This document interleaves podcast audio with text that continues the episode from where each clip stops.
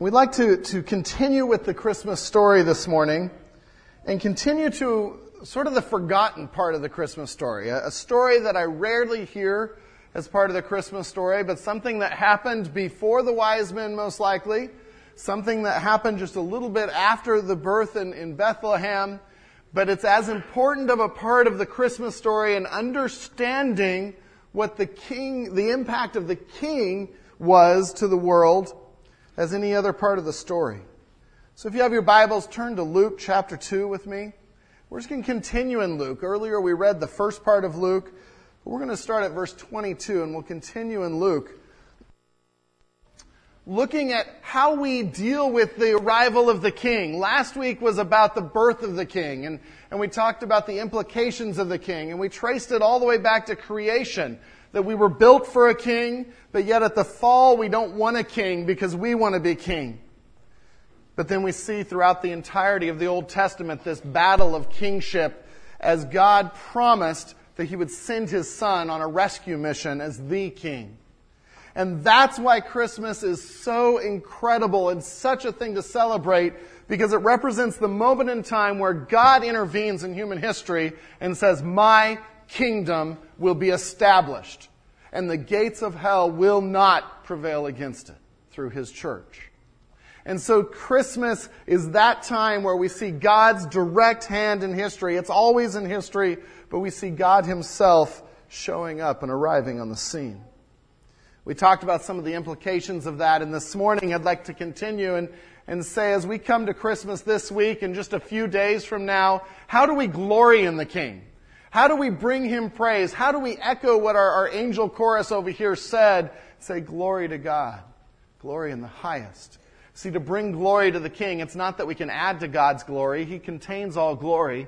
But in an earthly sense, it's about adding to his reputation, how people view him, how the world views him. So when we glorify the King, we are praising him to a world that doesn't know him.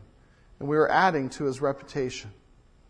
And so picture with me, we had the manger scene and the shepherds came, and now we jump forward right around 40 days. So a little over a month, month and a week and a half, and the, the initial glow has worn off probably. Now you've had 40 days of, of this child that you're caring for and for Joseph and Mary trying to get settled here. And this story picks up sort of afterwards, after that 40 days to see, okay, what is the continuing impact of the king? How do we glory in the king? We start at verse 22. And when the time came for their purification, according to the law of Moses, they brought him up to Jerusalem to present him to the Lord. And we know from Old Testament law that, that after seven days, on the eighth day, your, your son had to be circumcised, and they had done that. We saw that in verse 21. And then after 33 more days, the time of purification specifically for the mom who had just given birth was complete, and she was to come up to the temple. And there were a couple things that needed to happen at the temple. One, the mom was to present a sacrifice as part of her purification and, and becoming clean again to be able to come to the temple, to become able to come to holy places. But the other thing that we know in the Old Testament is that God had said, You need to consecrate to me your firstborn sons. Your firstborn sons you give to me, you honor me with them. And he did that right after the Exodus, the 10th plague of the Exodus, in Exodus 13, when he said, Consecrate to me all the firstborn. Whatever is the first to open the womb among the people of Israel, both of man, of beast, is mine. And so they would bring their firstborns to the temple, and there were a couple of things that they could do. They might present their firstborn for service of God, and we know in Samuel that meant staying there. At this point, it probably meant that their life was dedicated to service. Or there was also a tradition where you could redeem the firstborn, and you paid five shekels at the temple to redeem your firstborn. And it wasn't that they wouldn't serve God, but it was a symbol reminding them of God's redemption out of the land of Egypt and God's coming redemption from the bondage of sin. And so the, the whole story of Egypt and the bondage to slavery there is a, a symbol that reminds us of the bondage of sin. And what's interesting to me is Joseph and Mary were following all these things. These were godly people. This was a godly mom and dad that said, We're going to follow what God has said in the Old Testament to do. And they bring Jesus to the temple. Verse 23 As it is written in the, in the law of the Lord, every male who first opens the womb shall be called holy or set apart to the Lord. 24 And to offer a sacrifice according to what is said in the law of the Lord, a pair of turtle doves or two young pigeons. It's interesting that the sacrifice, that was a secondary sacrifice. The, the law said if you can, you give a lamb. And if you don't have the means, then you can give two turtle doves. And, and, and so this was a way that, that Luke here is saying the king didn't come to a fancy palace. The king didn't come to a rich, well to do family. The king came to a humble family and humbled himself. But he's still the king. And so now that's the setup for the story. We get to verse 25 where Luke gets into the, the main part of the story as they come into the temple, and, and I can just picture them. They've made their way five, six miles from Bethlehem to Jerusalem, and they're coming up into the temple, and they come into the steps to the portico, and they enter the court, and you have the temple in front of them, and they're there to worship God and to offer their son to God and to be clean before God. And a couple people approach them. Simeon being first, a man. And I can just picture Joseph and Mary walking along with their new baby and this elderly man coming to them with this huge smile on his face and saying, Can, can I hold your baby? And, and, and holding out his shaking hands. And I don't know what Mary was thinking. We don't know that from, from Scripture. I know if it's my child, what I'd be thinking. I don't know you. Don't drop him. But Mary let Simeon hold the Christ child. And Simeon, through the Spirit, prophesied about this child, about this king, and what he would be doing. And so we pick it up in verse 25. Now there was a man in Jerusalem whose name was Simeon.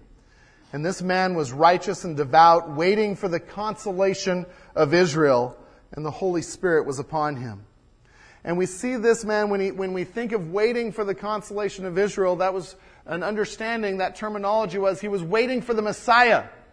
He was waiting for a redeemer. Consolation means to bring comfort or to bring peace. And Israel was desperately seeking and waiting for their Messiah. Who would bring peace? Now, they thought their Messiah would relieve them from the Roman rule.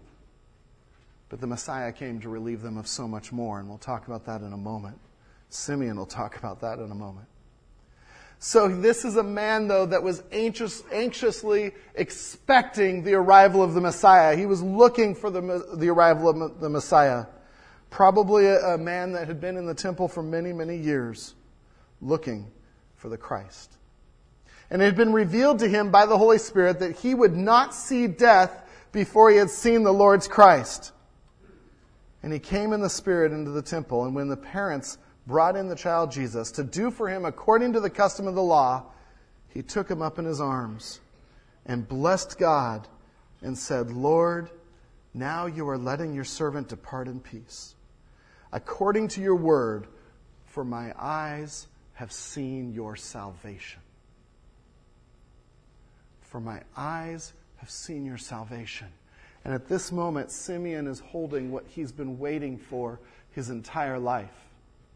Have you ever thought of a phrase, okay, I just want to do this before I die? You know, bucket list. Anyone have a bucket list? Okay, a few of you. There's things you want to do before you die, right? Okay, maybe it's, it's skydiving. I've heard people say that, jumping out of a perfectly good airplane for no good reason. that might be part of your bucket list, something you want to do when you, no, before you die. It might be travel. It could be anything. Simeon's bucket list, the one thing he wanted to do before he died was to see Christ, was to see the Messiah. That's a godly man. That's a man that had his priorities straight. Nothing else mattered. Nothing on this earth mattered but for Christ. But for Christ. And so the first point in your notes there is we need to look expectantly and excitedly for Jesus. look expectantly and dis- excitedly for Jesus. Simeon was there looking. He was praying. He was, he was led by the Spirit that day at that time in that crowded court in front of the temple to this couple and the king, the baby king. As I think about that and I think about Simeon's example right from the start here, I'm challenged do I make looking for the king a central part of Christmas? Is that what Christmas is about? Is that my greatest joy? Like I said, one of my kids this morning came and said, There's gifts under the tree. And we're working on what we're joyful about. And it's great to be happy about gifts. It's great to be excited about gifts. That should point us to the gift, the gift of the King. And so if we're to glory in the King, if we're to glory in the newborn King, we start by being excited about the King, marveling and being amazed that He is born and looking for Him. How do we look expectantly and excitedly for Jesus? We make the arrival of Jesus joyously central to Christmas. We, we, we, in our families, we teach that the incarnation, God coming in the flesh, is the most amazing thing that has ever happened on the face of this planet. And we get excited about it because our kids will see whether or not this is just a story or whether or not this is life and something we're excited about it. I can remember many times, and even this week when I get home from, from work and, and there's faces in the window. Dads, you ever have that? Faces in the window waiting for dad to get home and excited for dad to get home. Now, this time they knew I was shopping, and so there was a little extra excitement. And they're like, Daddy's home, Daddy's home, and running through the house and mauling you when you get in, and it's just this incredible moment. That should be nothing compared to us looking at the window for the birth of the King. Now, we know that He has already been born but He is still here. He is in our hearts. He still wants to have an impact of our lives. But we want to take that kind of excitement and build it into Christmas. That we are excited about the birth of the King. This is something we have to be intentional about. We have to purposely make sure that His birth is the central point of our celebration. One of the questions I ask myself is Do I even need Jesus to celebrate Christmas? As I look at all my traditions, as I look at my schedule, do I even need Jesus or would it even change my schedule? Or have I intentionally put the, the, the idea of his birth, the truth of his birth, into my celebration? Christ is central. We have a nativity set up that my kids love to build and set up every year, and I have a little manger and Jesus here. I know some families don't put Jesus into the, the nativity until Christmas morning. And it's their way of celebrating the coming king. And in all season, their kids can come or their family can come and say, okay, there, there's no, no king there yet. There's no birth there. And then on Christmas morning, what has been expected becomes a reality. You know, maybe you each day take the manger and take Jesus and move it through the house a little closer to the stable. But somehow visually illustrating that the king has arrived. And he is joyously central to Christmas. You know, but looking expectantly and exciting for, excitedly for Jesus isn't just about the story. It's about that he still wants to show up in our lives today. He still wants us to be like Simeon, looking for how he will work, looking for how he will be king in our lives. And so, what part of life in the next four days will you see Jesus as part of? How will you see his blessings? How will you see his work? Will you see opportunities to bring him glory with people around you? He will show up. The question is, will we see it? Will we see it? Make Christ's presence what you hope for most this Christmas. I'm convicted by Simeon's dedication, his waiting, his anticipation of the King. And we should be that excited and looking for him today. We go on and we see what Simeon said to Joseph and Mary as he held baby Jesus. And he blessed God and said in verse 29, Lord, now you are letting your servant depart in peace according to your word. For my eyes have seen your salvation, that you have prepared in the presence of all peoples a light for revelation to the Gentiles and for glory to your people Israel. What an amazing prayer. Some have called it a song. But he's blessing God and saying these incredible words of truth about the king. And the second point, if we're going to glory in the king, is we need to marvel in the king's orchestrated rescue mission. We need to marvel in it, to bask in it, to be amazed at it. Be amazed at salvation. Don't get tired of it. Don't say, okay, I'm saved. Oh, great, the king came. Jesus came to die on the cross. No, we don't deserve salvation. We would be uh, endless in eternity away from God in torment without salvation. That's what we deserved.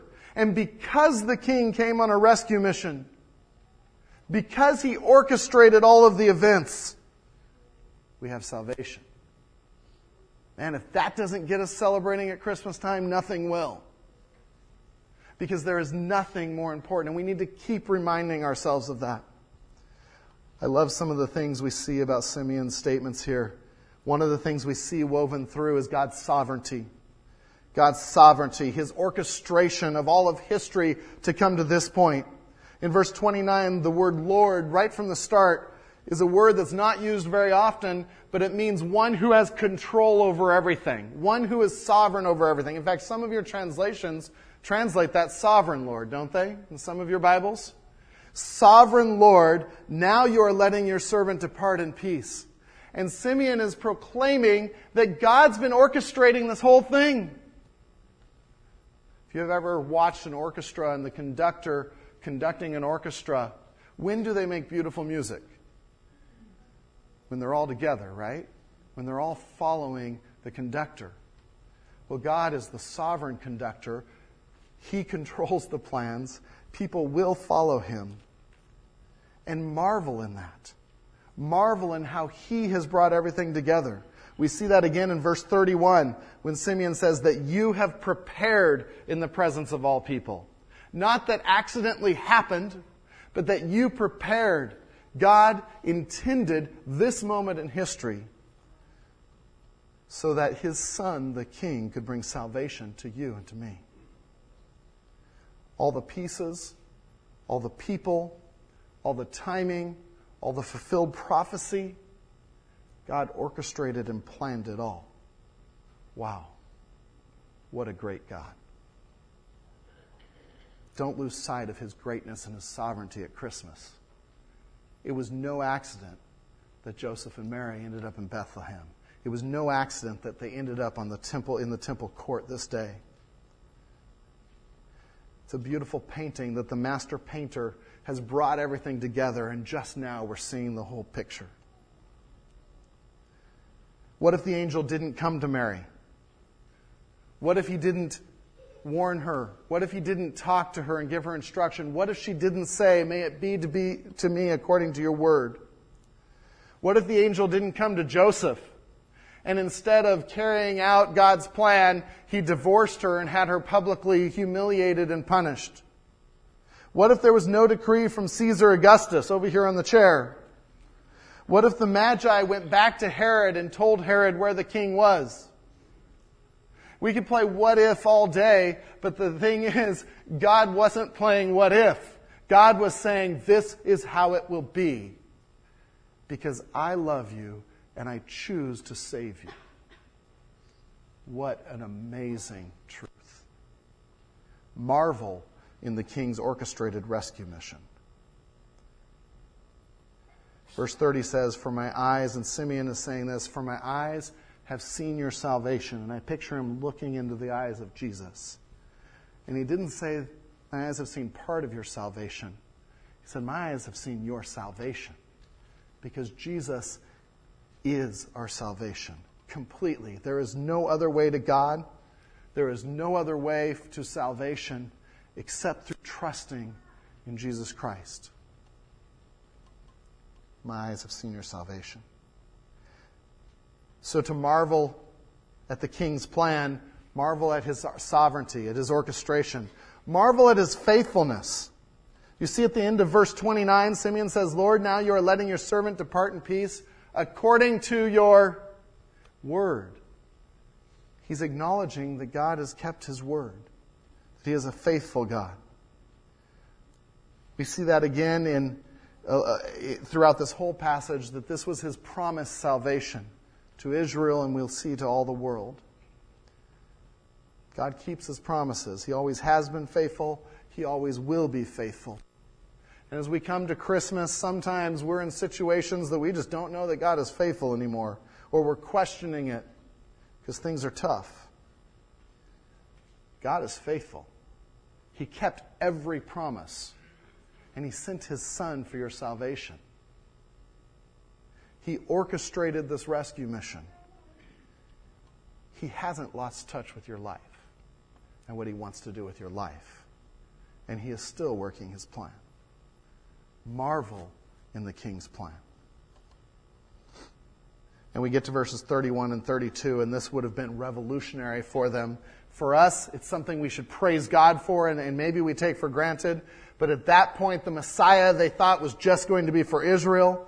And in verse 31, that you have prepared in the presence of all peoples a light for the revelation to the Gentiles and for glory to your people Israel. And we should marvel and praise God that his target of salvation is everyone, not just the Jews. And he says, a light for revelation to the Gentiles. It's prepared in the presence of all peoples.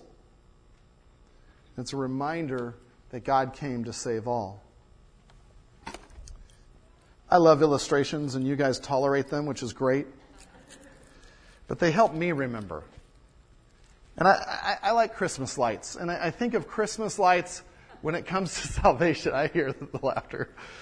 And, and I think of Christmas lights as part of this story because over and over, including this passage, what is Christ described as? A light. We sing light of the world. In this case, he's a light to Gentiles. He is the light. And so this helps me remember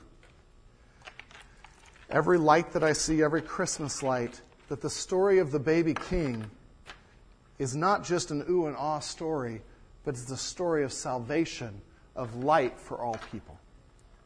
So every time you see Christmas lights this season, remember to marvel at the king's orchestrated rescue mission.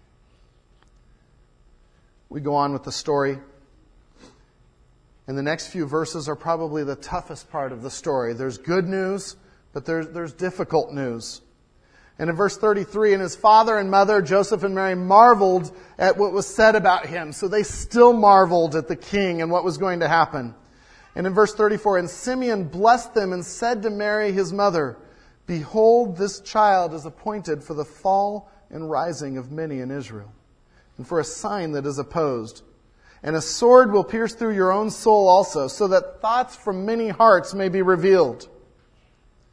And at first glance, it's like, wow, that, that's, that's bad news. At Christmas time, man, that's hard news to, to receive. But understand what he's saying here. Simeon is, is helping Joseph and Mary and helping us know that this king was about truly dealing with the issue of the day. The issue wasn't Herod. The issue wasn't Caesar. The issue wasn't the Romans. The issue was, where is your heart? Where's your heart? And we go back to creation. Remember last week when we talked about the very beginning of the, the battle for kingship? What was the issue? The issue was rebellion in the heart. And so the Romans, they're just a symptom of the real problem. A, a, king, if Jesus came and just took care of the Romans and didn't take care of the heart, he'd be a lousy king because he's dealing with a symptom and not the solution. And, and we, we see this in culture all around us. Government is, is typically dealing with symptoms and not the, the problem. I remember hearing, hearing some news reports of, of high crime rates, especially in inner city, and a lot of times the, the discussion of high crime in inner city goes to the issue of poverty.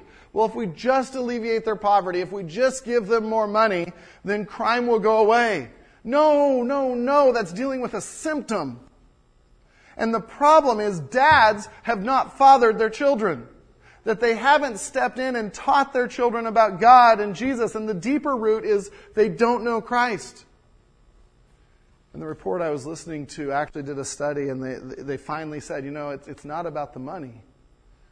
It's about fathers being part of their families' lives and training their kids. But sin has taken a variety of parts of our culture and taken dads away into sin. And, and the root problem is sin in the heart. And I, say that to illustrate why Jesus came and, and he established his, his kingdom in our hearts and his forgiveness for sins rather than dealing with the circumstances of the day. And, and point number three there, if we're to glory in the King, we need to let the Christmas story still pierce our hearts and convict us. See, Simeon here is saying, when he says, Behold, this child is appointed for the fall and rising of many in, of, in, in Israel, that's a clear statement that it's not about saving Israel from the Romans. His message is a message of the heart, and some will accept it, and some will reject it. For some, he will be a stumbling block. And, and, he's, he's referencing probably two stones here a stumbling block that they fall over. For others, he will be a cornerstone that their lives can be established on. It's sort of like stairs. You can either fall down the stairs and completely just, just fall apart at the bottom, or those stairs can take you, and those stairs can raise you up. And so, my illustration for this point is a stone because that's how they would have understood his statement as either a stumbling block or a cornerstone. A sign that is opposed. And we know that Jesus, when he addressed the heart, when he addressed sin, was deeply opposed. And Simeon lets Mary know, and, and this is a, a statement referring to his crucifixion, and a sword will pierce through your own soul also so that your thoughts, so that thoughts from many hearts may be revealed.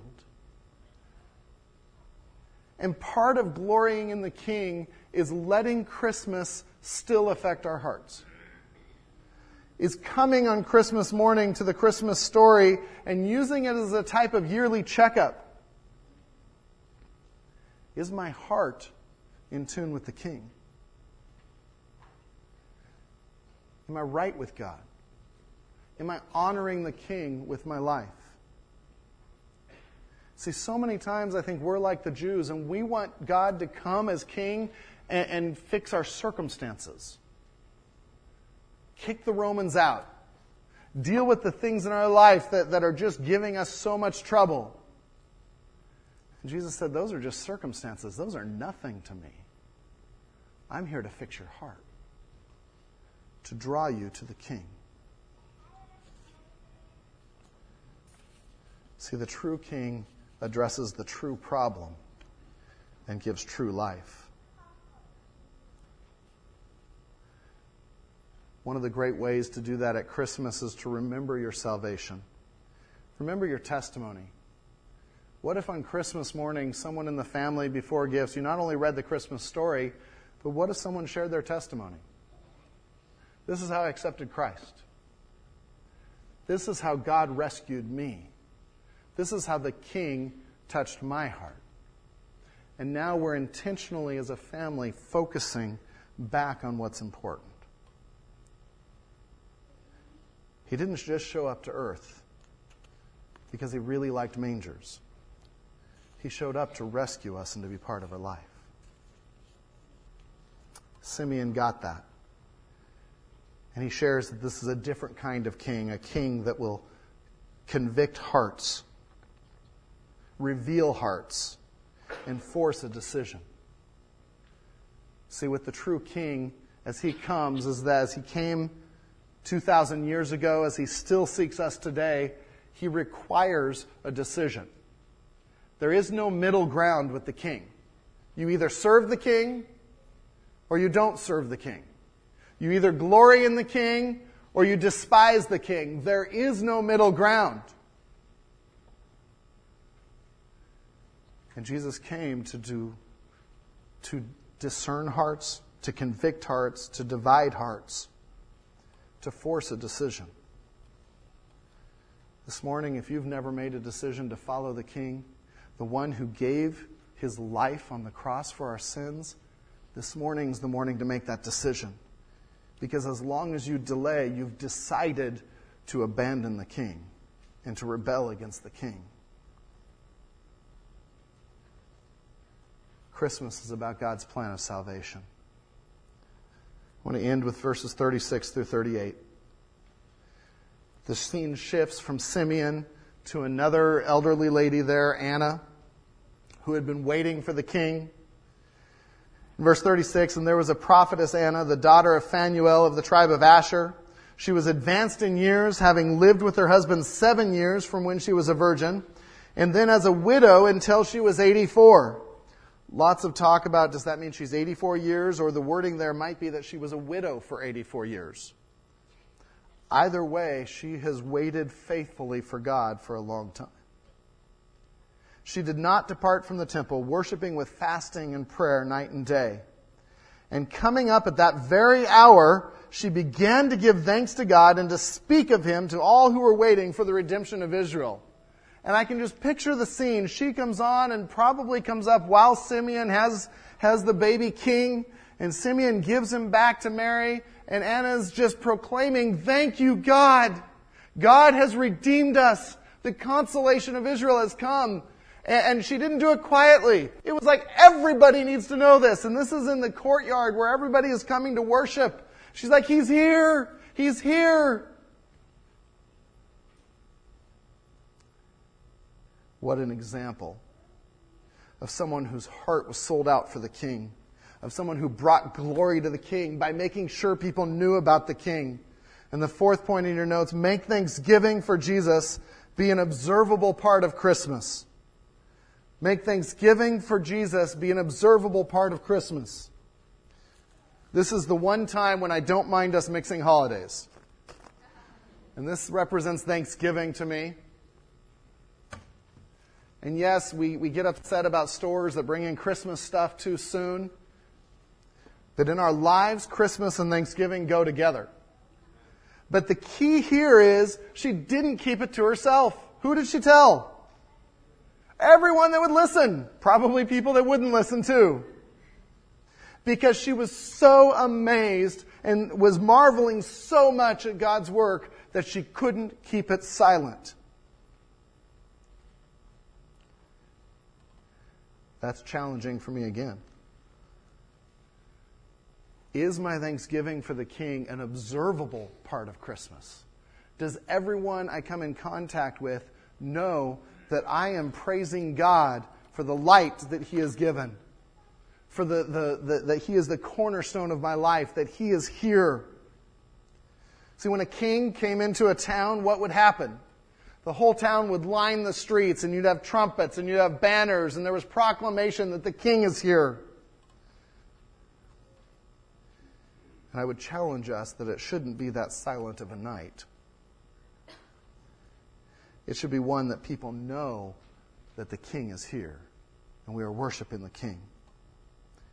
How do we do that? There's all kinds of ways we do it. I think one of the, one of the ways that is so effective in our culture right now is to have a joyful spirit at Christmas and to maintain a joyful spirit at Christmas to not get into all of the complaining about this or shopping or this or that, but to genuinely, when people see us, that they see God and they see joy. And that we're willing to say, because I've had people ask, why are you still happy? Man, this is, this is the worst. Tell them. I'm happy because this is the greatest news ever. The King has come. Joyful spirit might annoy some people especially as they're frazzled, but it'll point them to Christ. You know, I love decorations at Christmas because I think decorations show the world that we have something to celebrate. And so, decorating your house inside and out can be a very spiritual activity because you are communicating something to the world around you. Maybe some people, I know some of you here have Christmas parties and you invite non believers and believers. It's a great way to make Thanksgiving to God an observable part of Christmas. Some of you have been tweeting and posting different things about Christmas. Again, what can we do to be intentional about Christmas? It may mean choosing your Christmas cards intentionally, reading them before you buy them, and seeing what message they give. We're entrusted with the gospel. We're entrusted with the news of the birth of the King.